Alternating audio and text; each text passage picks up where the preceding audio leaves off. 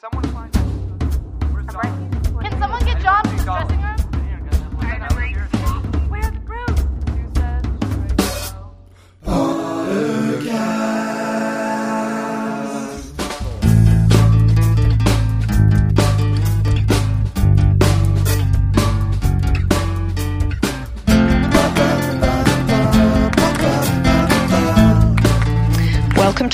to Pottercast, your number one source for news, theories, discussion, and interviews with people from the Potter books and films.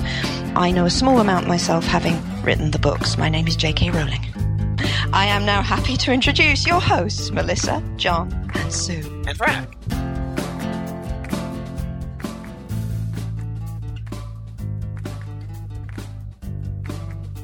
Welcome, welcome to Pottercast. And no, it's not the Hufflepuff cast, but it should be. Really- Oh, why isn't it? Let's just turn it into it. it should be, but this is actually Pottercast 164. Pottercast Woo! 64. Very nice. I am here with, this is Sue, and I am here with our friend John Noe. And Hi. Frankie Franco Frack. What up? Say that three times fast. Chunky Bill. Frankie Doodle. And our friend Miss Melissa is off being. She was maimed by Muchka this week. She's in intensive She care, was but not. You can send your flowers at the address after the show. I wasn't going to tell people that that our friend Melissa was hurt and wounded. No, she's not. We're just joking. We're joking. She's not. But she'll be she's back. fine. and Muchka's all right. She's too. attending Yeah, to no, we're- sisterly duties. Yes. Has anybody went to twitter.com slash Muchka to find out the latest Muchka activity? I just I, I'm a I, follower. I follow her, but I haven't You gotten should any follow- updates. She must be. you should definitely follow Muchka and follow Pottercast at, on, on Twitter. right. And follow Leaky on Twitter. And and, I All those follow good and all you those good things. I follow you too, Aw. Aw. everybody. But before we do that, we should hear from our friends Audible because you should follow them too because they're really pretty cool. This week's podcast is brought to you by Audible.com. Audible.com is the internet's leading provider in audio entertainment. Choose from thousands of audiobooks. To get your free audiobook, visit audiblepodcast.com slash pottercast. Once again, that's audiblepodcast.com slash pottercast to get your free audiobook. Thank you, Frankie. You're welcome. we have a interesting show for you this week. And no, we're not being lazy, but we are playing another live show for you again. This one I haven't even had a chance to hear yet. Do you know why? Because you weren't at Comic Con, and I was. I was n- not at Comic Con, So this but is an awesome panel for that those of Sue you who Melissa were, on. Yes. exactly, a very awesome panel that Sue and Melissa were on, as well as who else was with you there, Sue? Um, um, Heidi Tandy, who is the um, our, one of our former editors and runs Fiction Alley, and um, Aaron Pine of the Harry Potter Orlando Club, and it was awesome. Thank you all for coming out. Very it was good. great. Listen for me. I'm yelling in the background, going woo. Woo! We can, we can hear you wooing. So that's like my the woo. obnoxious Uh-huh. woos. Oh, and we also have uh, an interview Melissa did with, uh, I believe his name is Eric Bowling. Yes, yes. Thank you to Eric. He's the one was- that organized the thing for us, I believe.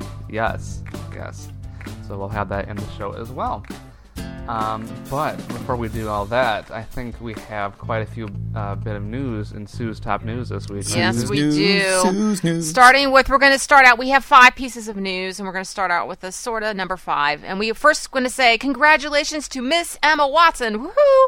Yay! Emma. She's you as did it. smart as Hermione. She got all A's on her A levels, which is amazing. Yeah, she did. She got I all mean, A's on Wow. the seriously. That's pretty impressive. She's pretty smart. Yeah, she put an update on her website, um, Emma Watson official, and uh, and she said Yeah. that she got all A's and she was off on holiday. And then she also said that she took a course at the prestigious um, uh, Royal Academy of Dramatic Arts in in London, England, which is like Yeah. amazing, you know, Wow. Wow. which is Has anybody seen ballet shoes yet? Uh, you know, I believe it's open, but n- or I haven't seen it. It did open Yeah. a few days ago because we were we had these buy one get ones at the movie theaters Oh, yeah. in town here for seeing Dark Knight. Yeah. And I looked recently, and it was opening day for ballet shoes, and they had one screening at three o'clock, and we almost went. Oh, Oh, I didn't, didn't uh, know that. didn't I get would on totally time. gone. Ballet shoes are my. Yeah. Is it? Does anybody know? This is a stupid question. I'm pretty sure it mm-hmm. is. If that if that is off the book that's featured in You've Got Mail, the ballet shoes, because Huh. there's a Meg Ryan's character refers to those books. She like she tells someone to buy that book, and she said the ballet shoes are my favorite, but it's out of print. I wonder if it's the same one. So that's a little It's a very good movie Yeah, so Yeah, if I anybody don't knows, know. let me know. That's a good question. I think that the Ballet Shoes DVD comes out pretty soon, like with like next week or something in early. What? Yeah, it comes out really soon because it had already been. We should point this out. Ballet Shoes is a, um, a film that Emma Watson did that w- played in the UK already last year, and then it was finally Oh. just getting a very short, limited theatrical release here in the United States before being released on DVD. So Realize that. yeah, yeah. So and that's available in our Cauldron shop, but, but um, I Oh, we're yeah, Okay, but very I, it was only playing in very limited theater, so that that would have been cool, John. I would go see that. I should have went. You know, I was gonna dress up as as Hermione, and it would have been a whole day, but Wearing ballet Mm-hmm. it shoes. just did not work out. Wearing ballet shoes, that would have been perfect. You know what? Can that be our fan art challenge? shopping. Dawlish, Oh, we're dawlish, and ballet me- shoes. That's what I want to see. Maybe that. Dawlish shoes. Maybe it would have helped him What- if he had taken ballet lessons to help bone Oh, grandma he would have been a little more nimble Yeah. to get out of the way. Or something. I don't know. What kind of shoes does Dawlish wear? That's what I want to see. Draw Dawlish's shoes. That's a good question. No one wants to see that. They're like they're like high tops with like the little air pumps that you can squeeze the tongue of the shoes. He's to got pump Air. Jordans. He's got Air Jordans. Yes, those are sweet. They're air oars. Air, Air oars? oars. What? That's a He hard wears thing steel to toe say. boots. oh, yeah, that's, prob- that's probably No, he is not a to do, too. cowboy kind of type dude. Would he? Are you thinking he'd wear cowboy boots? Not cowboy boots, like the big Not leather cowboys. biker steel toe boots. Mm.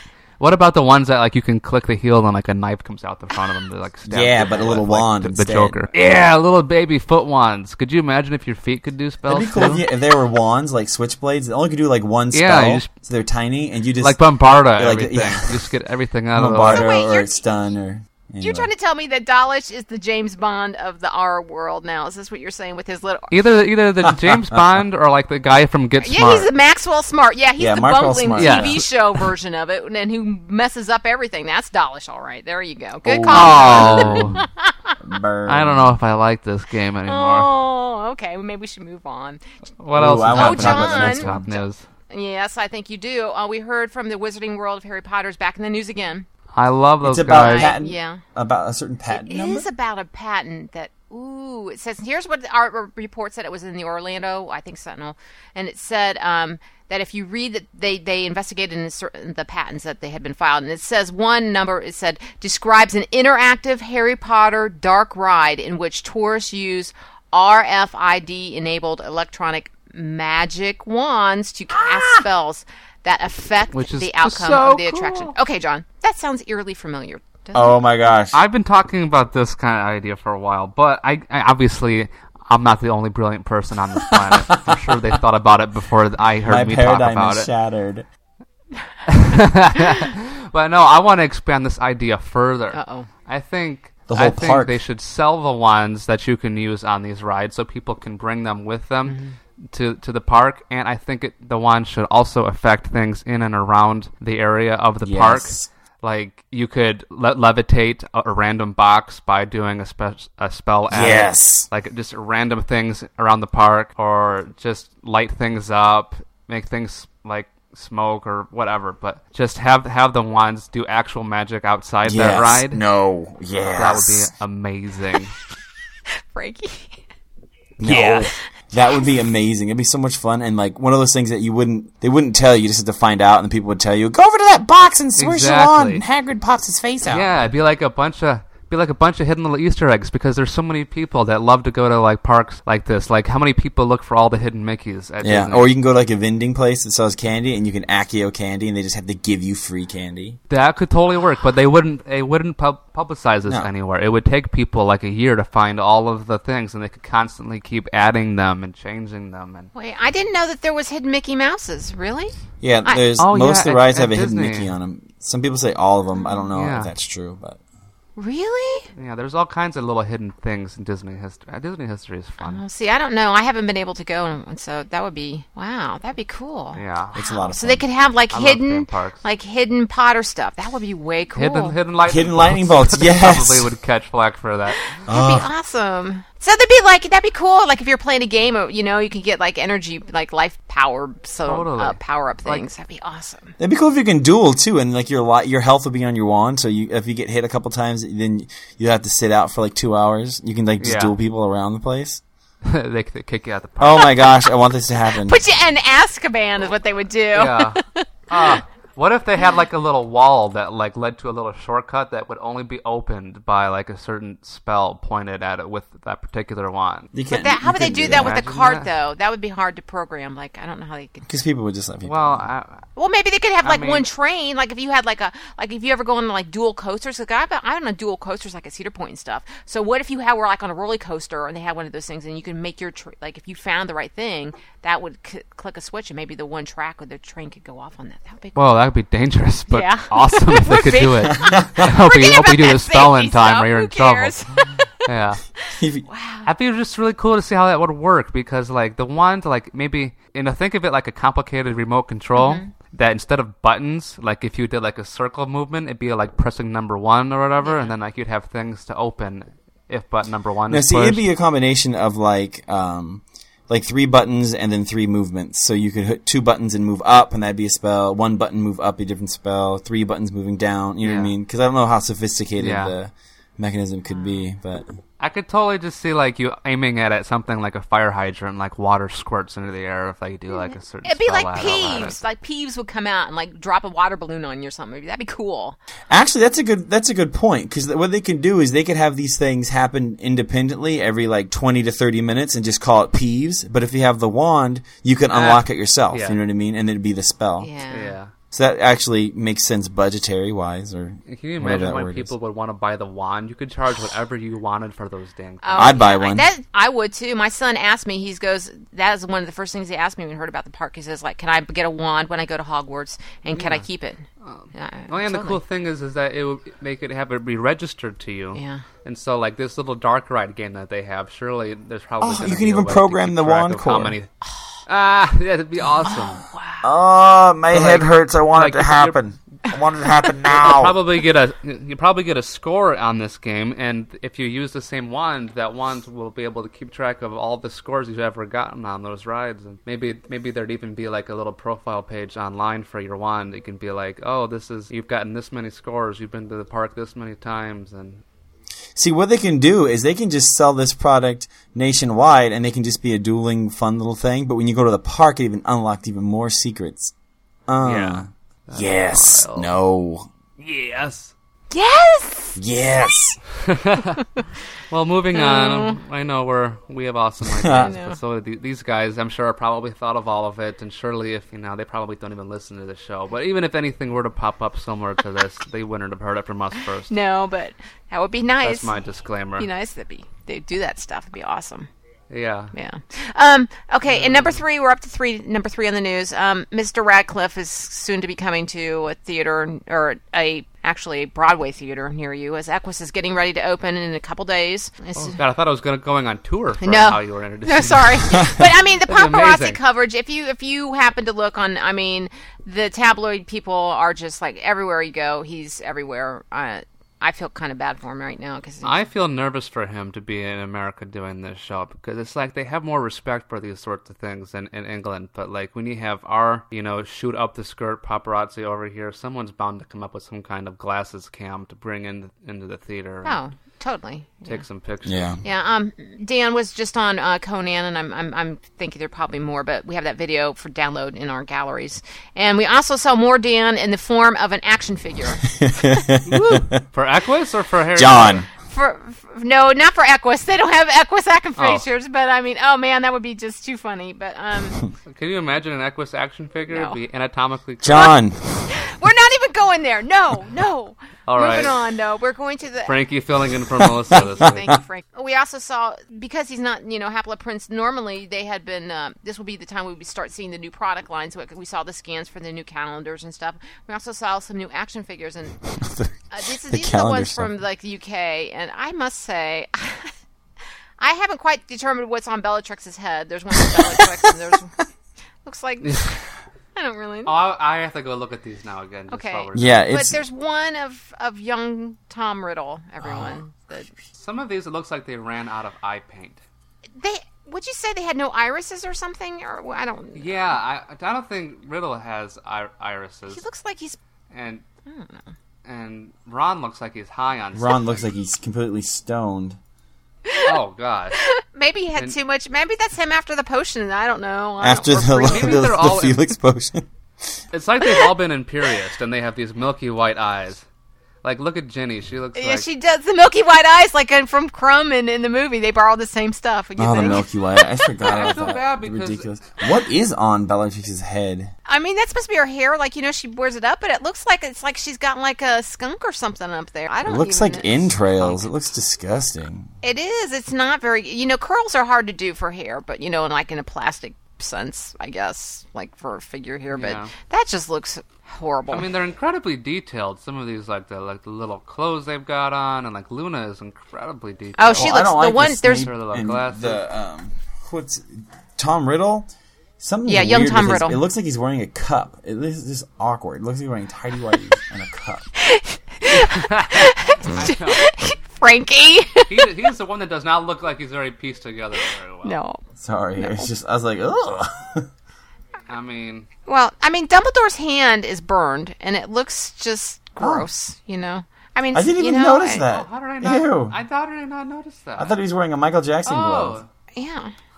But uh, so we- we have these in our in our image Today's Michael. Jackson's birthday. Who's Michael Jackson? Wow.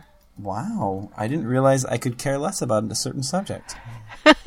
oh, burn! Thank you, Frankie. Dang. So maybe that's our cue to move on. Okay.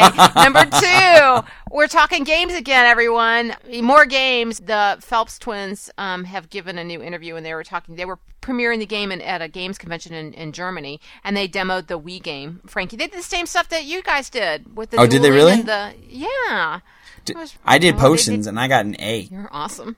or, or whatever it is. Really, but that Wii game looks awesome, and, and we have that video in our in our video galleries too. But the important thing though is from we also heard from EA, the the executive producer, and this is really neat. He was talking about the potential for the Harry Potter video games to go past the series. I don't understand that. Well, okay, here's I'm going to read this because this is important. It says, "They hope to make The Boy Who Lived continue to entertain game fans even after the two-part Harry Potter and Deathly Hallows has bowed out of theaters." And this is his quote. "I think it's a great opportunity," said the executive producer John Bunny told MTV. Um, certainly, we've done it with Lord of the Rings. We've extended beyond the movies there. We did it with James Bond for a while. I don't know what we'll do with Harry Potter. It'd be fun to, I think.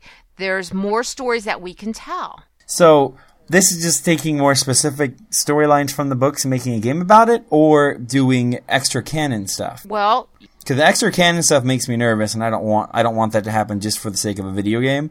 But if they're taking Uh-huh. existing canon stuff and just making a game out of it, that's awesome. You know, they because they said the Lord. The guy goes on and says the Lord of the Rings happily carried on into the interactive world past its original trilogy with new stories and interpretations. So if that means they're going to go back, like maybe they can go back and and give the Marauders. You know, I mean, we got the See, that would be Joe. fun. Marauder stuff that would be really really cool because it's existing in know? the canon. But I don't want to Yeah. hear about after Harry defeated Voldemort. I don't want him going around and like picking up dead bodies in the castle and killing off you know Death Eaters. Like I don't want to see that. No, But like the Marauder stuff, that's a really, really, really, really good idea. and we don't know what we're going to get with Beedle the Bard. I mean, we don't know. I mean, obviously we're getting a lot of new Bard, canon, yeah. so we don't know what kind of stuff they could take from that and work it in here. Uh, well, because our friend Melissa isn't here, but this was kind of neat news relating to our friend Melissa this week. Um, the the Telegraph newspaper um, did an article about the foreword that Joe has written for her book Harry: A History, and So it, it had a little. uh, There's an excerpt now online at Amazon.com, and the Telegraph kind of previewed that excerpt that Joe has has done written so kindly for Melissa, and it's awesome. And like the the part that's uh, they they that's online says I the, this is Joe. This is what Joe wrote. She said, I had already heard of the Leaky Cauldron. It was one of the biggest and most popular Harry Potter sites on the net, and I had been told about a couple of great things they had done, but I had never seen it for myself, never realized exactly what went on there.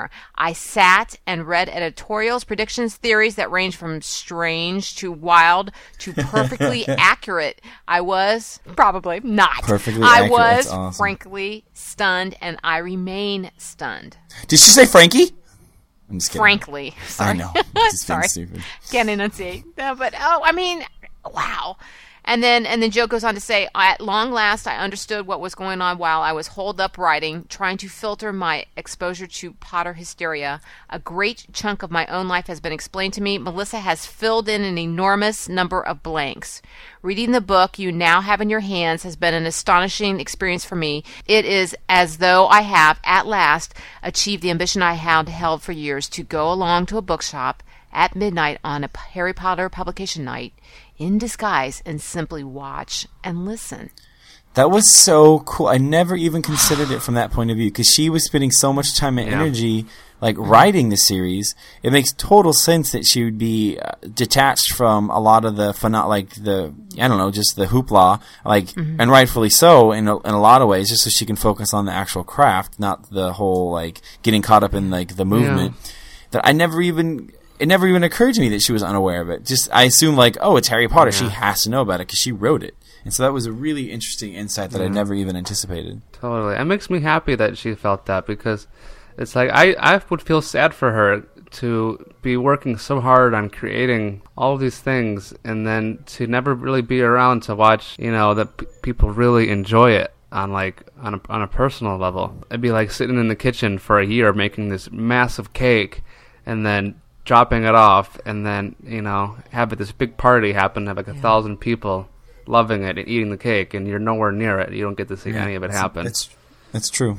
That would be, or like that little old lady in Wedding Singer who wanted to watch uh, Adam Sandler's character enjoy the meatballs in front of her instead of somewhere else.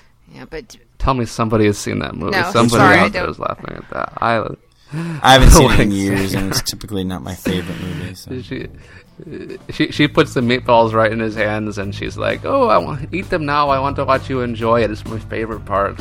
And so he just shoves these meatballs Yeah, I get the in concept. his face. She she gets all I'm sorry. excited. I know that one. Sorry.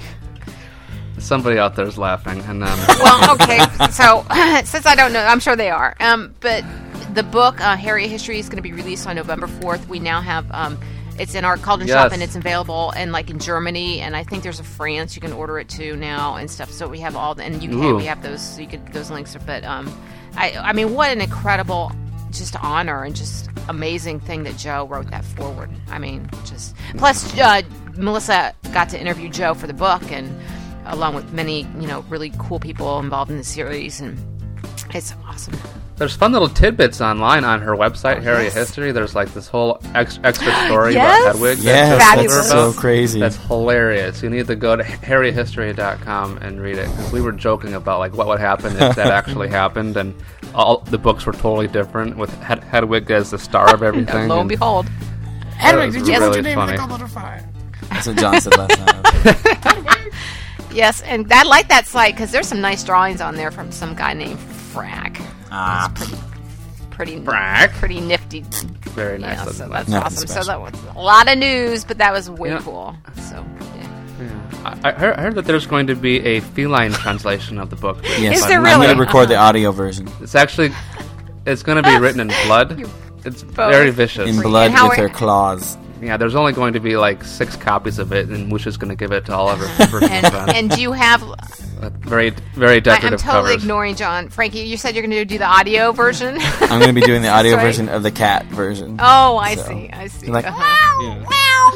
Oh God, Melissa, come back! Come back! Save us! Save Ah. us! Oh. Well, let's bring Melissa back at least for the audience here and play the interview she did with the moderator for the Comic Con panel that will play following that after a couple more words from Accio Melissa!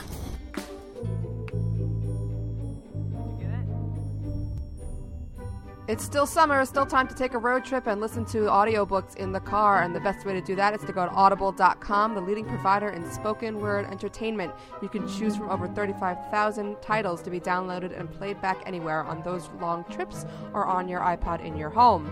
Just like Pottercast, go to audiblepodcast.com slash Pottercast and get a free audiobook download of your choice when you sign up today. Again, audiblepodcast.com slash Pottercast yeah. for your free audiobook. Rockin'. All right, so hi everybody. I'm Melissa. I'm here at Comic Con with Eric Bowling, or Eric B. Owling, as he's sometimes The Owling. known. The Owling.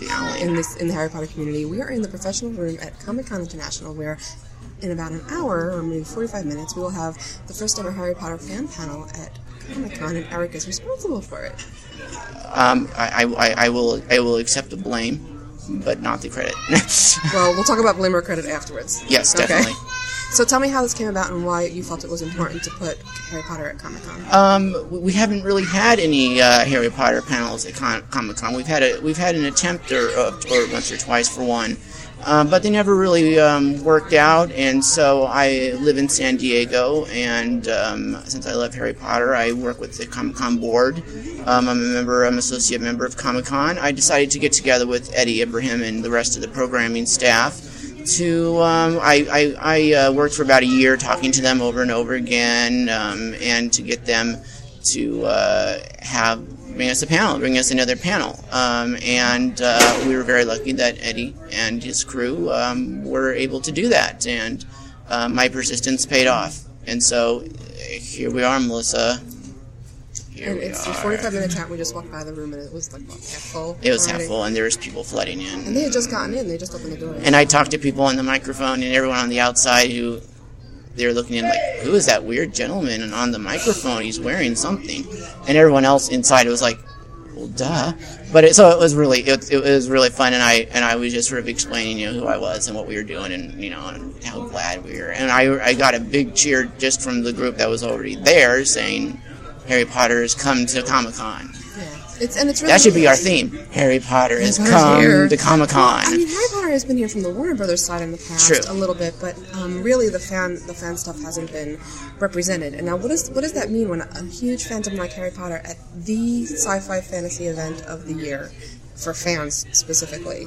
I mean, how important is it to get Harry Potter involved here? It's very big, especially since we have so much media coverage and such. And as you were, were saying, uh, Comic Con is so big. Um, it, it's that um, we get more, um, not influence, but we get more attention.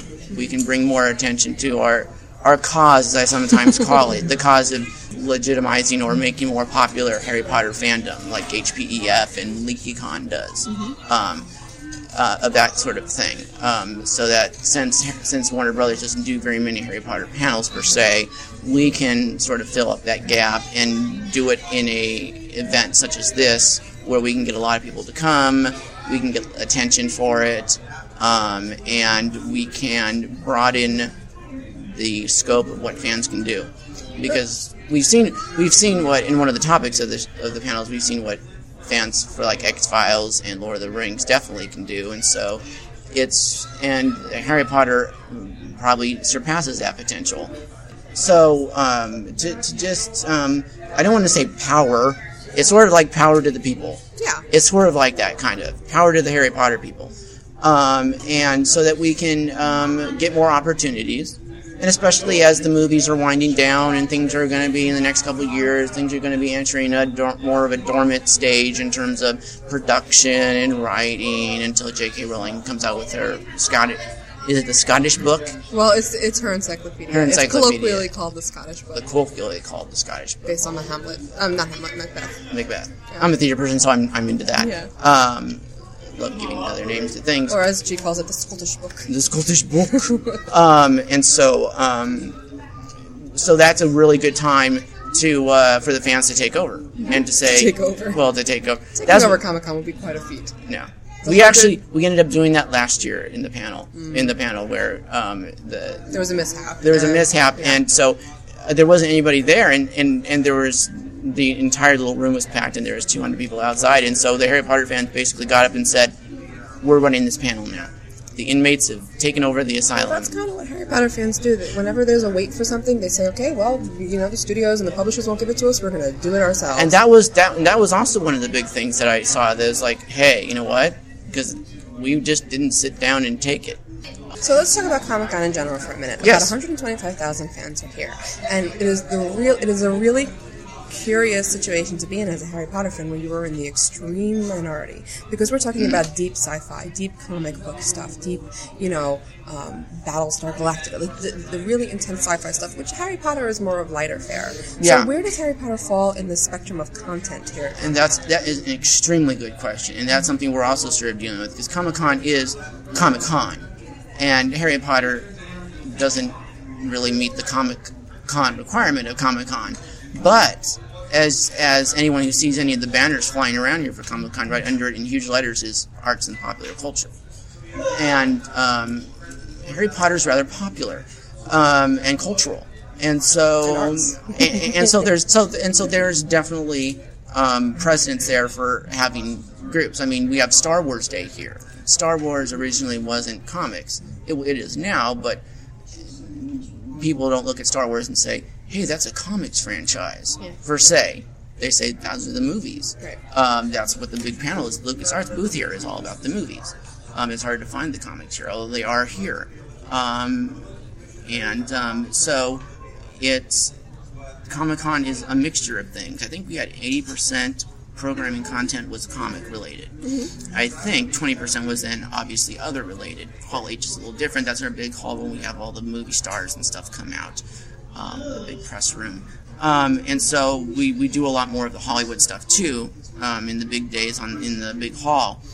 Um, but um, we do a lot of comic stuff, and so we, we, we, we've been trying to, we're always trying to branch out a little more to touch those touch tones of society, of what's going on. The, the uh, um, Comic Con is a big gestalt, basically, sort of thing. There's, you know, we have lots of things together that we sort of have to say two days before the whole show starts, combine and transform to become Comic Con. And so all these different, you know, vehicles and people and sort of become, we become this sort of big body. And then we are also made out of constitute parts. We, you know, we have little parts that come up and make that. And so it's very interesting to determine, and it takes literally months and months and months. Um, literally a month after this con is over, we will start planning the next con. We actually started talking about guests for next con two months ago. It's so I, I can't. I, honestly, I walked into this place and I'm used to Harry Potter conferences, which are downright cozy. Yeah. In comparison, Yeah. and it's also great because the people that I think we're going to meet at this panel are different than we meet at, say, a podcast or or a conference where they know the sites, they know everything already. These are kind of like new. They're generally Harry Potter fans, but they don't specifically know the fandom. Maybe Yes. you know some of them do, of course. But Yeah. it's it's it's it's really nice. It's really nice to have that experience. And what they and what they do know, what they do know, it's oh look, there's a guy in a robe. Oh, he's funny. and so you know, But, yeah. it's it's. I mean, if I were to dress up like Princess Leia, that would be disturbing, but Don't. it would also make more sense. Please don't. Okay, so so what are we going to talk about today at this panel? Uh, we're just th- this. This is a meat. This is a meat and potatoes panel. Oh. We're not. We're not gonna. We're, we're not. Not very much. Maybe a little smidgen of gravy. No cherry pie. I'm at all. hungry now. Um, and um, and so what? Because for in a way for Comic Con, this is an introduction for Comic Con Mm-hmm. into um, Harry Potter. So we can't really go into it talking about certain controversial issues Why or not? really. Well, that's why we have a Q and A. Yeah. That's why we have a Q and A. And there are some issues that there are still some relatively fresh scars Yes, on. but we're all that- adults who can handle. Oh no, no, no, and we're all adults, Yeah. and, and, and and and the interesting thing is, is that when you're first trying to get this together, like when I first contacted you, I'm like, I'll make you mayor of San Diego. you're like the special guest host of everything. I'm like, whatever. I'm getting on a plane. I'll see you there. because because at first, because I didn't know you, Mm-hmm. I didn't, I hadn't even contacted you before for this. I contacted Scribulus, um, but Don't be bitter. I, I'm not. I'm not bitter. I love you, Scribulus. Um, and um, and so this is this is really a big sort of intro to Comic Con. So that I had to sort of I had to sort of phrase this the purpose of the of the of the uh, Panel. panel as to how Comic Con would see it, and sort of like let's talk about you know what the fandom is about. How we're different from other fandoms. Sort of like if Comic Con were sitting in, if Comic Con were a person, we're sitting in our room. What would we Oh, want to tell them? Okay. Well. Oh wow. Okay. So as you, as you can hear in the background, that's that's Sue and um, Aaron telling us that the room is full, and we are is now still half an hour out. and There's we a have line a half outside. hour to go. And um, I think it's time that we kind of talk about what we're doing for the panel, and I'm going to record this and release it on Pottercast. If that's Woo, cool. Pottercast! I made it on Pottercast, Mom. I made it. and I'm going to put the panel with it as well, if that's Oh, that's okay cool. with That's you. I give permission for that. And um, And I, I would just like to say, um, because I'm saying this to everybody here, but for everyone who might be listening, who um, comes to Comic Con or might be interested in coming to Comic Con, um, you um, can uh, contact me. Um, I'm also on Facebook. You can find me, Eric Bowling, on Facebook. Um, and just get in contact with me. I'm sort of putting together a sort of unofficial alliance I'm still coming up with names. I was coming up with names today, like HP Alliance is taken, you know. CCHP, like Comic Con HP. HP Alliance, like that's taken. HP Alliance, I know But that. that's something that but you should think about but like for next year, is the HP CCHP or something like that, so that we can, um, so that we can, you know, we, we got ourselves a little group together, so that we can, um, we can build this base upon where we can really show the Comic Con people.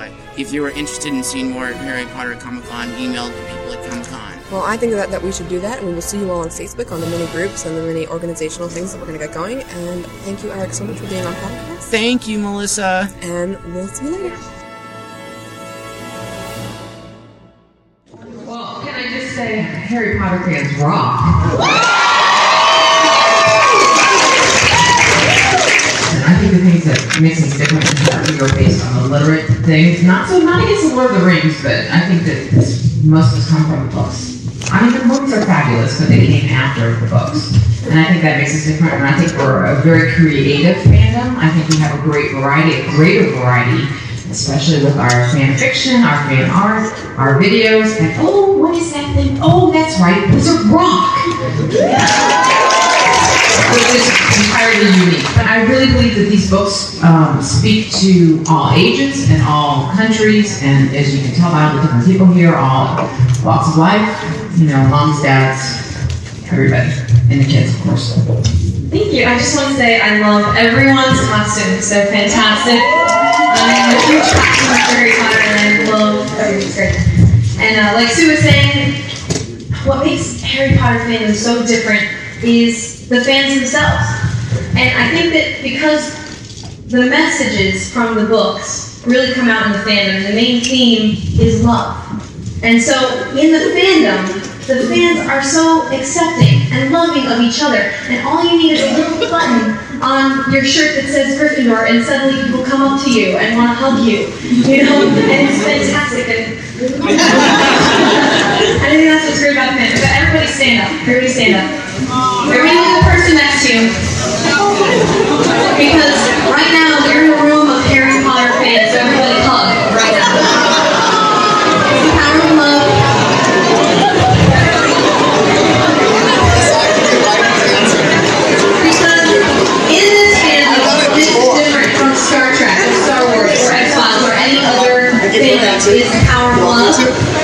And when you're here with us, you are not an outcast. You are no longer one of them. You are one of us. And you belong here. I need to get everybody.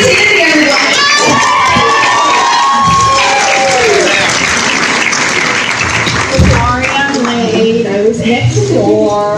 I explained to her about your supernatural problem. I had to say hi to Jensen before I came here. She actually was never even going to come to the panel, but I talked her into doing it. So it's very, very good. What What is it that makes Harry Potter fans different from other fans, like from Buffy the Vampire Slayer? So, I think that the lucky thing for the Harry Potter fandom is that we really became a fandom when the internet was transitioning from being just Usenet and mailing lists to being this real multimedia kind of thing. So we're a multimedia fandom. We have people who write, we have people who do art, we have people who do vids, we have people who do wizard rock, we have people who report news. And then you have people who write and make fan videos and do wizard rock. and fan films. Erin does all three. She is the most Renaissance person I think up here because she really does cover it all. and costuming and cons that we put together ourselves rather than rely on large major corporations to do, which is sometimes lovely, but sometimes it's nice to just have a good pickup game of Quidditch in the park. So between one thing and the other, we really have taken advantage of the growth of the internet to become a real internet-wide family. I don't think that there's any Harry Potter fan out there who hasn't gotten at least some of their fanish interaction online. And I think that that's fantastic because it gives us all a chance to communicate no matter where in the world we are. Does everybody here have Facebook? MySpace? Live journal. Very, very nice. Very nice. Okay. So, um, Melissa. I believe Melissa had something to say. I, I, I mean, they've all spoken so beautifully. There's not much else I can add, except that if you look around, you'll notice that we have all the girls.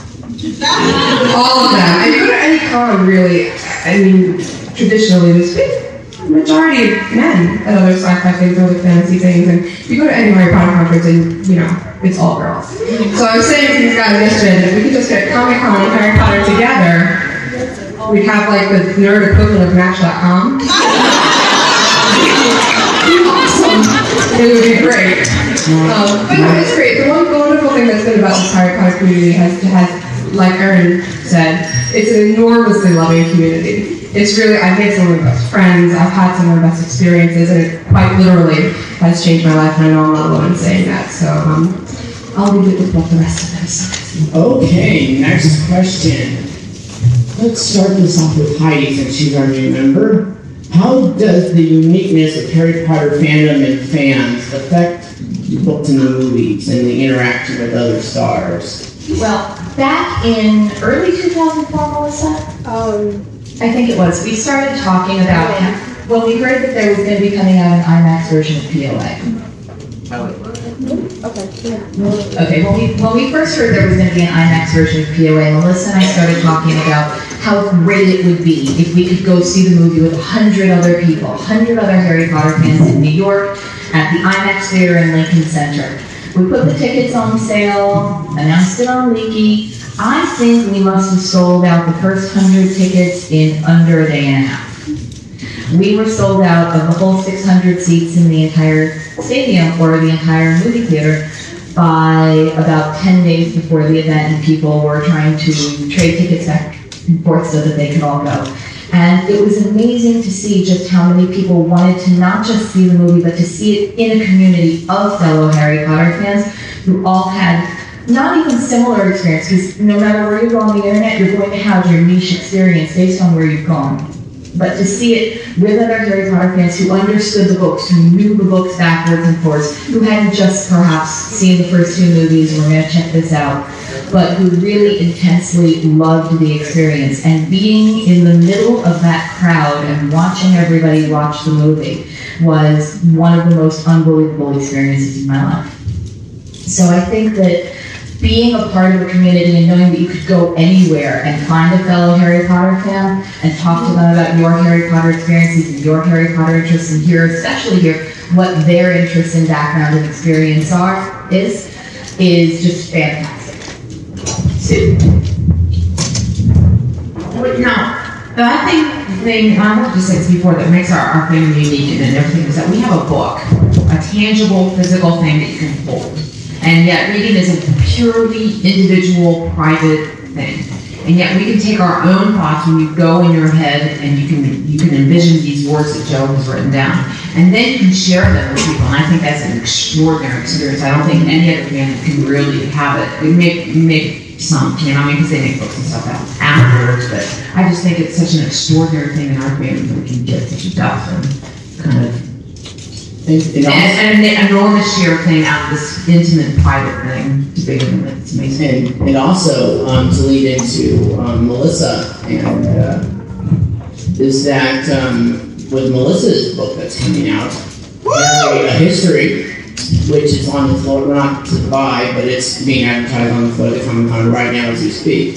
There, she has spoken very, very much with a little J.K. Rowling.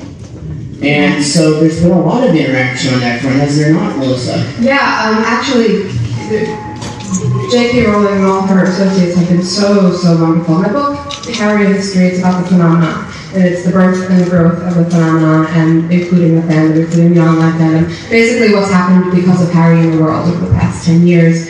And when J.K. Rowling, I, I told her about it, she was welcoming, open arms. I asked her for an interview. She absolutely granted it. I spent two days in her house in Edinburgh talking with her about the phenomenon, and she was open and welcoming, wonderful, no restrictions. You know, you expect a woman of her of her worldly status to have some sort of restricted. Never, never asked for oversight. None of her people, her editors, her lawyers, her agents, anything. They were wonderful.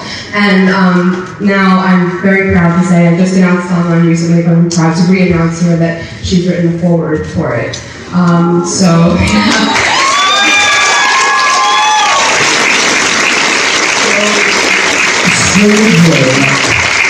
Yeah. So when you talk about interaction from the from the publishers, from the from the creators of a property, I don't think we've had it better than we've had it in the Harry Potter franchise. Which is not to say there hasn't been a growth spurt. There really was. I mean, in the beginning, Warner Bros. kind of didn't quite understand that there was this young fan base coming up who were creating websites, who were you know just expressing themselves, and there was a whole thing. And I think Heidi wants to talk about this um, back in 2000, 2001 called Potter War. Um, back in 1999, really through maybe early 2001, Warner Brothers and all the other media companies were still trying to understand what people could and couldn't do with the copyrighted and trademark content that they own on the internet.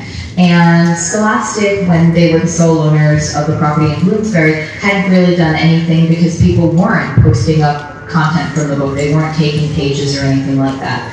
But when Warner Brothers owned it and the trademark situation changed a little bit, and they were trying to register all the words, all of the names, and all the characters in the book as trademarks, they started to have the opinion for a very, very brief time that they quickly got over that their trademark terms should not and could not be used by fans on the internet. And it lasted for about a year or so. There was a young girl named Claire in the UK who fought back and put together a team of um, fellow webmasters. And they set up something called Potter Wars. Claire Field is a 13 year old who got the cease and desist letter that kind of pushed things over the top. She went to her father, who went to the press, and all of a sudden the Mirror runs a, runs a story, you know, kid, you know, stomped on my workers, da, and you know, all of a sudden there was a huge reaction. Um, then there was Potter War. Heather Lawver heard about this, and some of her some of her online friends experienced the same. And she and a guy named Alistair Alexander put together a thing called Potter War, and they really they, they got in the press. They got they got a lot of coverage out of it. They were really proactive, and at the same time, Warner Brothers was realizing what these letters, which they didn't really think they had to reword from what they would send anything else. So it was like this really polysyllabic lawyer letter. You're endangering our property, you, you know. So a 13 year old gets this letter and she she thinks that J.K. Rowling is personally mad at her, and you know, and she's crying, and, and so they, they realize, this, whoa, whoa, we made a mistake. We're sorry. We're, we're, we're rescinding them. So it took a while for it all to kind of bleed out of the press, but it, it, it, it, it's gone now. It, only with pornographic stuff does that happen now. But what Warner Brothers did, um, in part because they had AOL along for the ride, was they set up something where you could become an official Potter webmaster. And you could sign up and you would get things like the Hogwarts seal and the house crests that you could put on your website or you could put on your AIM messenger thing. And you were allowed to use all of those. And you basically signed something that said you were using them with permission. And as a trademark lawyer in real life, that's the right way to go about it in this modern media age. You give everybody a license to use it. They don't own it, they can't accrue rights to it, but you are the one who's controlling their usage of it. And theoretically, you could tell them to stop, but given the parameters of the licenses and the information that Warner Brothers put together and gave people the right to use their stuff under, nobody's really fallen, except, except as well as I said, a small minority, nobody's really fallen foul of that. And it's just been fantastic that this was really, Potter fandom was the first place where, where a major media company made this sort of a license and this sort of a setup. And now it's just ordinary. The Twilight fandom, they started, they got a movie announced, and all these things immediately started promulgating, and that's just the way that a fandom is built is built these days. You start off with the content, and the networks and the movie companies don't really seem to care anymore if if you're if you're using it responsibly. we kind of realize it's good press. You know, we're we're really good for, for movies. We, and, and as soon as studios understand that, that, that fans are nothing but good for them, the world opens up for us. And it's been great. Oh, yeah, sure, sure. I just want to say now, now we have an extraordinary, I think, you know, we're specifically wondering how the media looks at, at, at a website like us. I mean, we're go-to, I think, in just every, you know, um, and we're not viewed so much. I mean, there's some mainstream, like, oh, look at the cute little witches and wizards, you know. But I think for most part now, the fan sites are taken very responsibly or respected and, and given a lot of credibility and, you know, okay, wow, is this really happening? Or, you know, like these rumors about Dan Radcliffe doing plays or whatever. It's, it's just really, and uh, so they go to the fan sites now. Well, uh, Leaky Cauldron is part of the order, correct?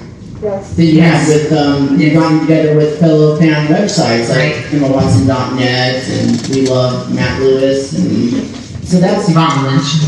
Evanna Lynch. Dan Radcliffe. on Grand Radcliffe. So that that's another sort of a, a, a sign of the organization that really goes together. Okay, well, next question.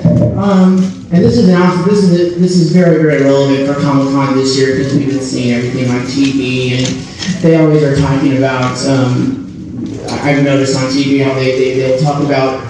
Oh, you know, we had the entire cast of Watchmen was here. Mm, there's some people in costumes. We don't really know what they're doing, but they suppose they're cool. And so there's there's there's a very interesting kind of a perception of fans out there, um, and how people are looked upon. And so I was wondering, how do you think the media looks upon Harry Potter fans? All right, well, um, how the media views fans, I mean, I've had nothing but, you know, positive things. The news will come to, you know, the Orlando Harry Potter Club during the Harry Potter birthday party or during a big um, book release. thought. I run the Orlando Harry Potter Club for the last seven years. And, you know, they they do like to show the, you know, the most outrageous things on the news. So they'll pick the person that has, you know, the, the you know, best costumes or, um, so you just, you do have to watch out for media because they do want to pick the craziest things to put on the news. So sometimes the whole fandom can be categorized by, you know, one person who does an interview. But I think the media thinks the fans are awesome, you know, because uh, we're just very lively and we're colorful and we have a lot to say. Um, there's there's kind of like like Erin said, a storied history of oh look at that weird guy in the press. You know, they pick the strangest costume, they put it on the front page, and they and they give in the in the past I've really given an impression of wink wink or you know look at look what they do with their spare time. However, however, events like Comic Con specifically and the proliferation of geek culture in the world, television shows that are so geeky that they're named heroes, God, you know? It's becoming more and more mainstream to celebrate the things you love in extreme ways, and it's becoming, therefore, it's becoming more and more accepted. So anytime somebody later hits me with that, like, oh, I saw a picture of a crazy Harry Potter fan in a newspaper, said, okay, here's my picture of a guy in zero degree weather wearing blue paint on his chest at a football game, you know? And, and you know, if you're gonna rock with me, you gotta rock with me. You just have to be, you have to be who you are. So as we, we as fellow, as as fellow obsessees can can take that with a little grain of salt and say, well, My, my parents made me remove my I love Emma Watson tattoo. Apparently it was disturbing. So who, who here has a Harry Potter tattoo? A Couple of you? What is it? It's on the wrist. The Deathly Hallows symbol. Oh, wow. Deathly Hallows symbol. Very cool.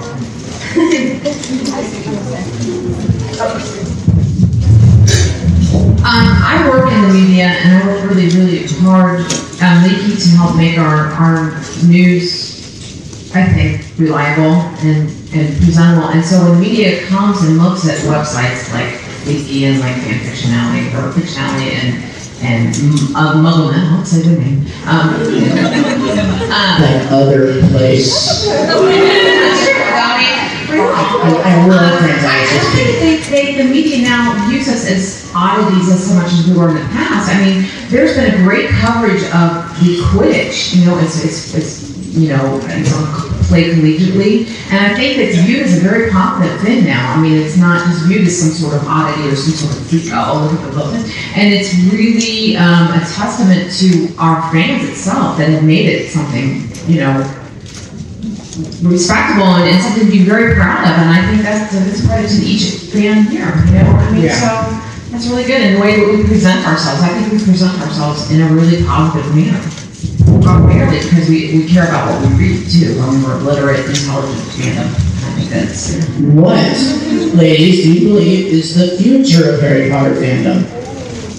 Like I or Trelawney or your eye. Um, our fan's not done. I don't know about you, but I'm still waiting for Half Blood Prince. And oh, there's one, oh, two. Two more. And that little thing in Florida. What is that? Oh, at the theme park.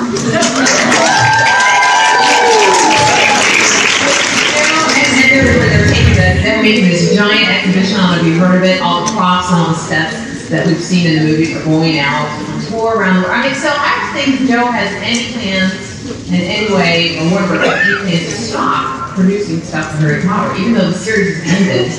You know, I just don't think ended. So. And you know, we don't have to wait for the corporate companies to deliver our fandom to us. All right, so the fandom comes from us. So as long as we continue to create and listen to Wizard Rock and write fan fiction, create fan art, and develop symposiums and attend those symposiums in huge numbers, and you know, stay online and keep the sites going, you know, the fandom's going to be around for a long time, and it's because of us. Which is why we're here today. Sorry, but if you guys move to Orlando, Florida, where I live, then we can literally say to each other after work, hey, let's go to the Three Broomsticks and get a butterbeer.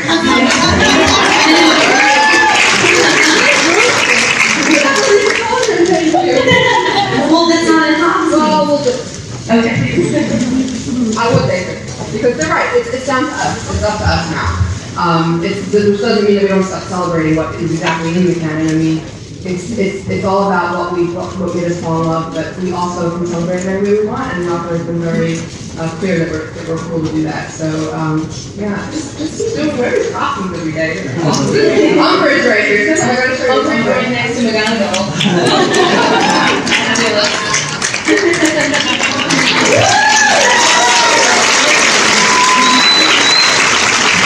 There is hope for peace. the another huge part of the fandom is the shirt that I'm wearing is the Harry Potter Alliance. And this the what makes this fandom different? Well, there are many fandoms that do charity work. So the 501st and the Wolfpack, and they all do, you know, they'll do charity work and earn money for different charities, which is fantastic. But we're the only fandom that actually has a group that um, you know chooses different political political things to talk about, and not just talk about, but get seriously involved. So Andrew Slack is the you know creator of the HP Alliance, and he has not just raised money, but raised awareness of you know uh, the genocide in Darfur, and you know the media conglomeration of this country, and you know uh, the Olympics and what's going on there. So as a fandom, we can be the true DA, become the real Dumbledore's army, and wake up this world to the real problems, you know, just like in the books of Harry Potter.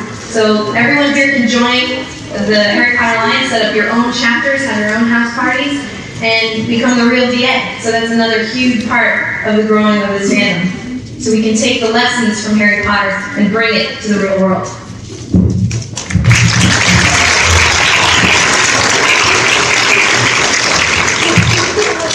Can everybody say hi to Pottercast? Oh.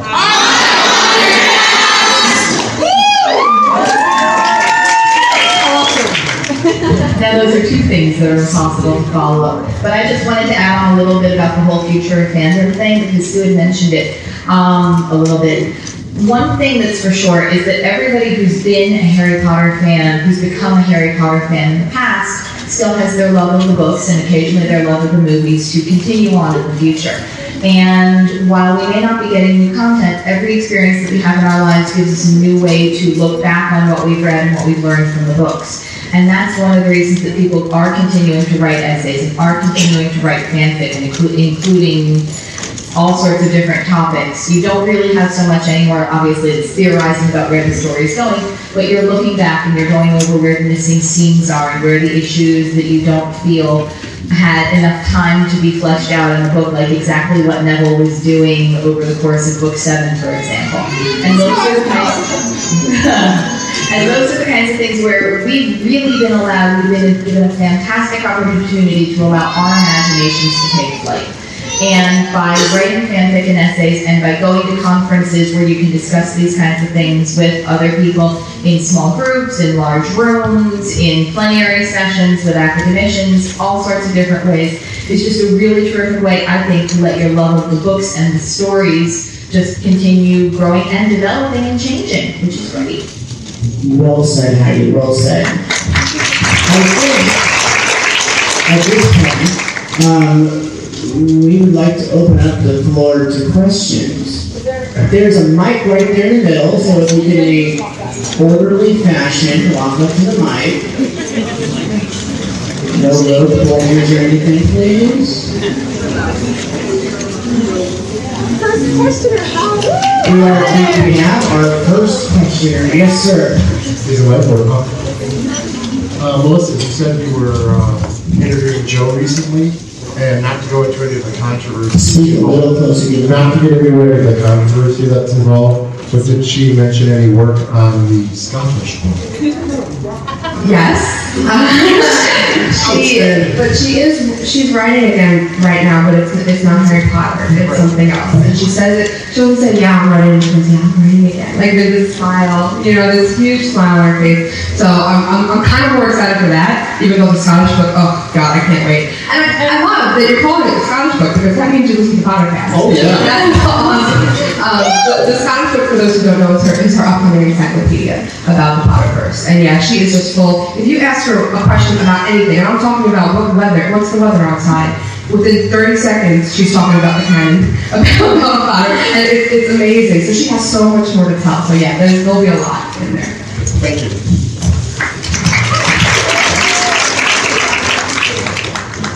Uh, my question is your response to the, the YouTube videos of Twilight fans versus Harry Potter fans. What fans? Like, like versus? Like how the Twilight fans are downing the Harry Potter books on the YouTube videos. Yeah, I saw that. I just wanted to hear your guys' response. I think it's an unnecessary competition because there's so much carryover from our natural, you know, there's a natural carryover from our family to theirs. I think that, that they're creating an unnecessary fight. There's no fight there, man. I mean, it's just ridiculous. We, we love those. All of us read those books. I have no problem with them, you know? I mean, and Rob, my fellow Hufflepuff brother, is Edward, you know? And, and Cedric, Cedric lives.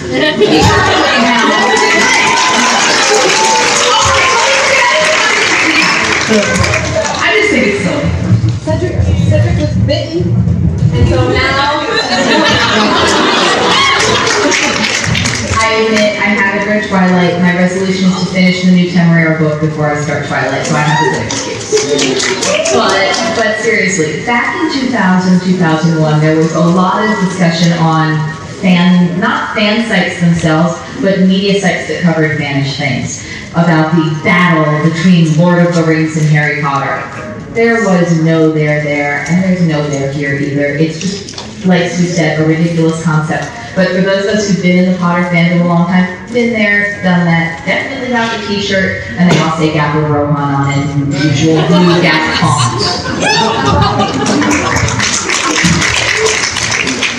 Hi, I'm Kathleen and I'm from Australia. Um, so, Woo! Yeah, we don't say that. Secret, guys. On Australia Day, we go around saying it ironically, but apart from that, not unless you're in the country. Point taken. um, I just like to say I love all your websites. It's so awesome to be so far away, so disconnected, but then be able to get the information and stuff like that. So it's really great to be here and to meet you guys. Um, my question was uh, to do with um, your leaky mug class tonight. Oh, we should announce I want that's right. I wanted you guys to um, announce it, say where it is, because um, I'm not sure if I can get there, but I don't. I have not had access to the internet for months, so. Well, some of, some of you know, we, we at Pottercast, Sue and I are on Pottercast, do a, a joint podcast sometimes with Mugglecast, which is um, called the Leaky Mug. And since Andrew um, and Matt from Mugglecast live in the area, they're coming up, and we're going to do at 7 p.m. at the Borders in Mission Valley, which is like 10 minutes from here. Um, a Leaky The First one we've had in about a year, so please come down. It'll be fun.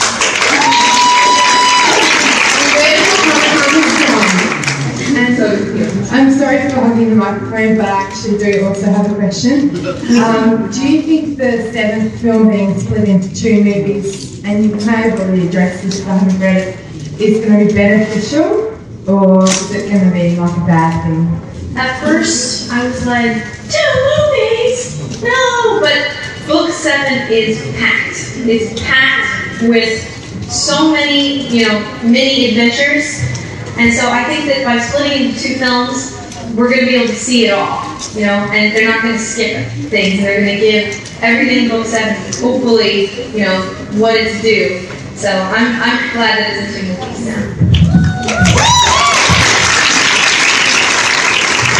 I, I just have a quick question. Is not a quick question. I just want to check. Is my um, clipboard still out there somewhere?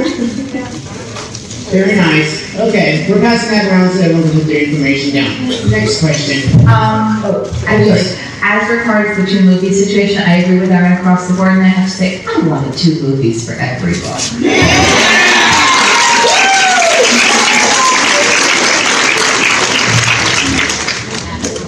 Hi, I- I've got a question for Melissa.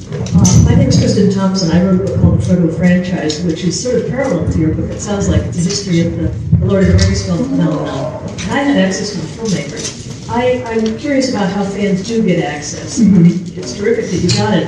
And um, do you- did you have to sign a confidentiality agreement? And are you required to show the manuscript anyone? No, I had to sign no confidentiality agreement. Nobody even asked to see the manuscript. They had full trust, which was such a blast. I mean, I kind of expected that moment to come for them to say, "Well, we'd like to see your manuscript," for me to be like, you know, have that that text moment. But no, they were so unbelievably trusting. As for how you get access, um, this this is actually addressed in the book because in the early days we really had none. It was really hard to kind of break the wall because not only did we have none, we have none. Fans in general didn't have any, and so I was writing letters and emails because I came from um, I was just of college where we did a lot of coverage of entertainment media, and I thought, well, we're, we're just like any other reporting service, they must see this. And so I kept writing emails, and finally I got somebody on the phone who passed me and passed me and passed me and all of a sudden, we had a person there who then sent us to the junkets, who then sent us to the sets, and Leaky was the first site to report from all of that, you know, because, because of that. And it, it builds up, it really builds up from there, and the only thing that maintains it is a continuing uh, commitment to re- remaining respectful to the series and to the brand, and not not which doesn't mean you're not critical. There's, I mean, we've we've talked some some smack on movies on the podcast. I mean, when we're upset with things, for sure, but it does mean that you don't do things that are outrageous, like like sell resell their movies on bird DVDs. You know what I'm saying? You know, and if you have real respect for the thing, for the for the franchise can prove that over time, it does it does happen. They're really good. So. Now, um, New Line was threatening to send me a confidentiality agreement, but they just never did. So Right. they were sending me. Anyway. That's great. Yeah, congratulations on the book. Thank you. Thank you very much. Congratulations. Um, my question again was about the rise of the internet coinciding with the rise of Harry Potter. And specifically, I felt that that franchise and, and J.K. was really the first author with a fan base that not just connected to other fans, but also to her directly. Almost felt like there was the fans almost felt ownership to the point where they were sometimes questioning her choices that people like George Lucas and obviously you know Tolkien didn't have to deal with. My question was, how do you think, or do you think that influenced how she wrote, the kind of like openness of having the fan involvement, and do you think that sometimes the fans almost took too much ownership? That or that a good, a good thing? I think that people always understood that the core is really from her, and we would have possibly theoretically done certain things differently in our dreams, or if we had had 9,000 pages for her to write in the last book instead, yes, of course we would have gotten to see what Neville was doing all those months alone at Hogwarts. But we didn't get that, and you know, I think most people understand that, even if you theoretically wish for something else. But I think one of the nifty things is I remember when we first got the email that the J.K. Rowling thing that had just been a list of her publishing companies was turning into a real website and she was going to post on it.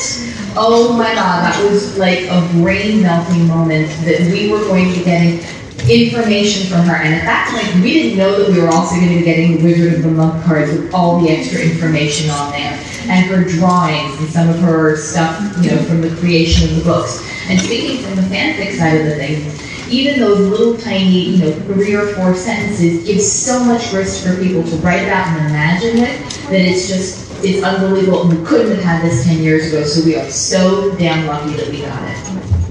And, and one more thing, the other part of your question about hot Jo thinks, read Melissa's book. Super in. Sue's reading it right now. So. It's, uh, it's, it's, Well, you gotta show your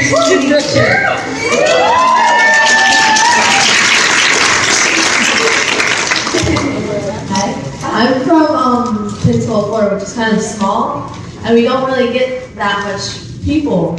You know, right, people.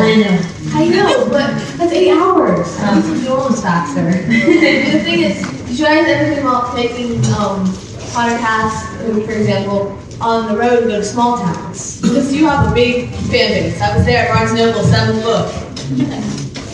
Like six in line to get that book. we waited there all night. Well, we, we do the big towns to make it accessible because people, you know, people from the small towns do tend to come in. Um, whereas it's, it's kind of harder for people to, I know this is bad, but people hear I know where Mississippi and they're you know. So we do the big ones to make it more accessible, but we'll try and get closer to there in Florida. Because Florida's a huge state. So I feel I don't feel any pain for Florida. You're getting the park. Yeah. Well, anytime you come to Pensacola, you can have my bed.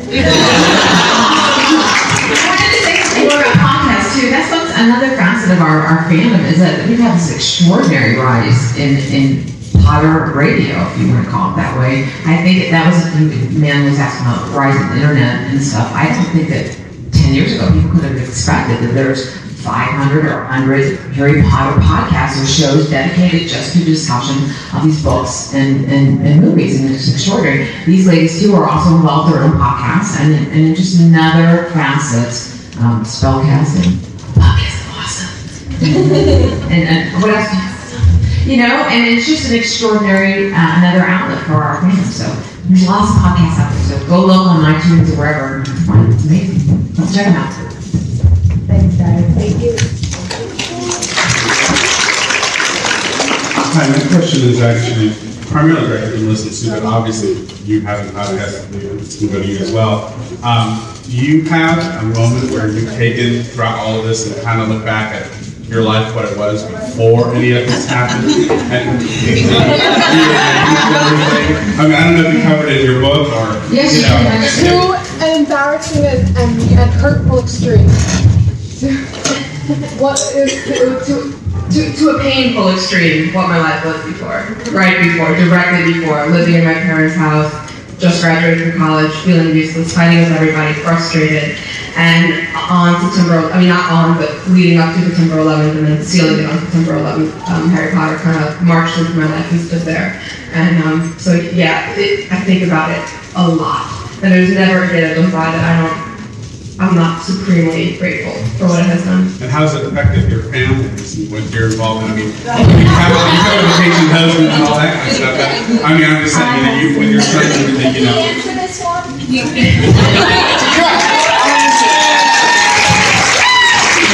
Hi.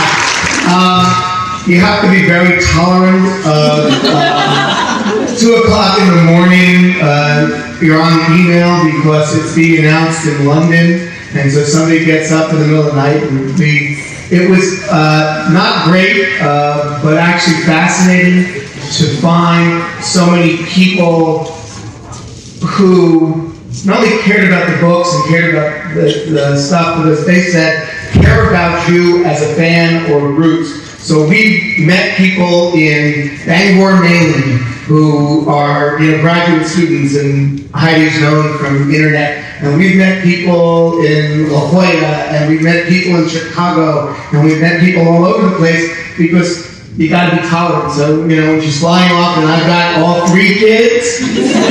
ah, it's uh, something to behold. But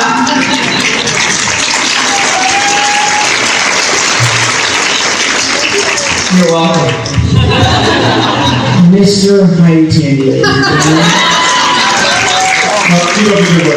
I will say, I will say one other thing. I don't need the mic, yes, but I will say one other thing. The first Orlando convention, uh, all of a sudden I went because I was babysitting, and all of a sudden they said, "We need somebody who sort of knows the books to run the auction. You get to do it."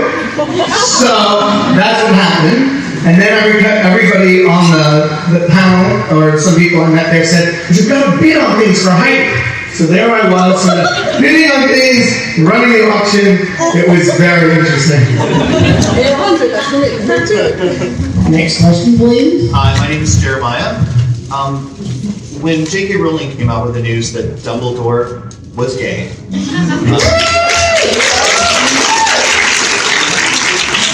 uh, going back to what Erin was talking about, there was such a big embracing society. As a gay man, I was always joking about who might have been gay in the Potter world, but that's not a really big group of people online who talk about this. Where have you going It's come, it comes up every once in a while, but it's not really something that's always in the mainstream. It's a very heteronormative type of thing. We live in that world. But being so embracing as Harry Potter fans, how has that affected the way that you all view the books once when that announcement was made she actually outed a very major character? Sure. Um, back in either 2003 or 2004, someone came onto my website and said, started a petition against intergenerational ships and gay characters. Um, yeah. When when Half Blood Prince came out, we had Tonks and Remus. We were pretty happy to be able to put one of those complaints in the dustbin of history where it belonged. And when the announcement came from Jo herself about Dumbledore, it was a sea of amazement oh because people had always assumed that there would be. I'm sorry, that there John might- from the podcast. that there would be, of course, people who are gay in the wizarding world because why not? But there were people who have more homophobic perspectives who said no, it was impossible. And have, which sounds ridiculous at this point, but people were making that argument back in 2002 and 2003 and 2004. And to be able to say to them, no, you're wrong, this is a reflection of society, and wizards are people just like everybody else, was fantastic because you don't want to have to deal with that kind of a bigoted perspective. And I'm very, very glad that Jo made it very, very clear that we shouldn't have to listen to that kind of complaint.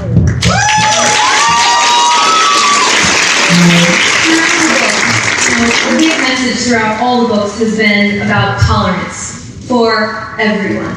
You know, and she uses centaurs and house elves and werewolves as, you know, as her, you know, her message. And then, so after the fact, she's still trying to make the point that tolerance and love is her main message for everyone.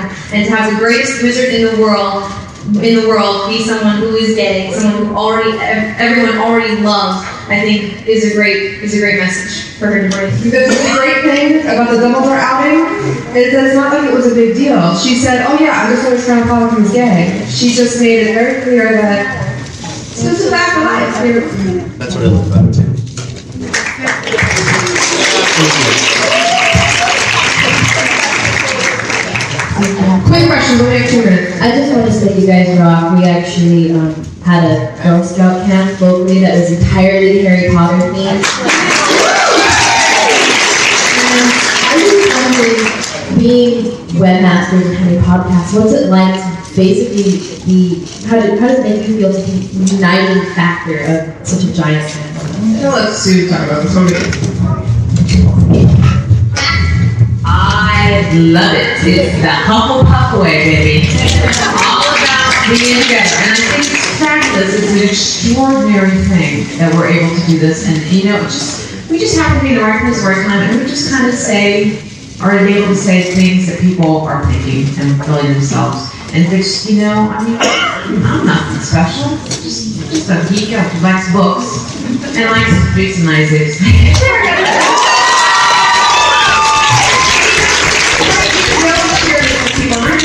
just think it's. So more camps and more, you know, line parties at night, midnight parties, and bring it on. I just think it's rock. So go. And more cons. Boston in May, San Francisco, looking good for Comic Con next year. We'll have the Alcatraz cards up here. We're going to be having Rock the Rock. So please, you know, find out more about those. I know Eric needs to wrap up, so we're going to hush up for a second. We've missed it. W three. I confess myself disappointed. Now, if you don't mind, I'm going to bed. Great Scott, no wonder. Look at the time. We've been here nearly four hours. Spooky how the time flies when one's having fun.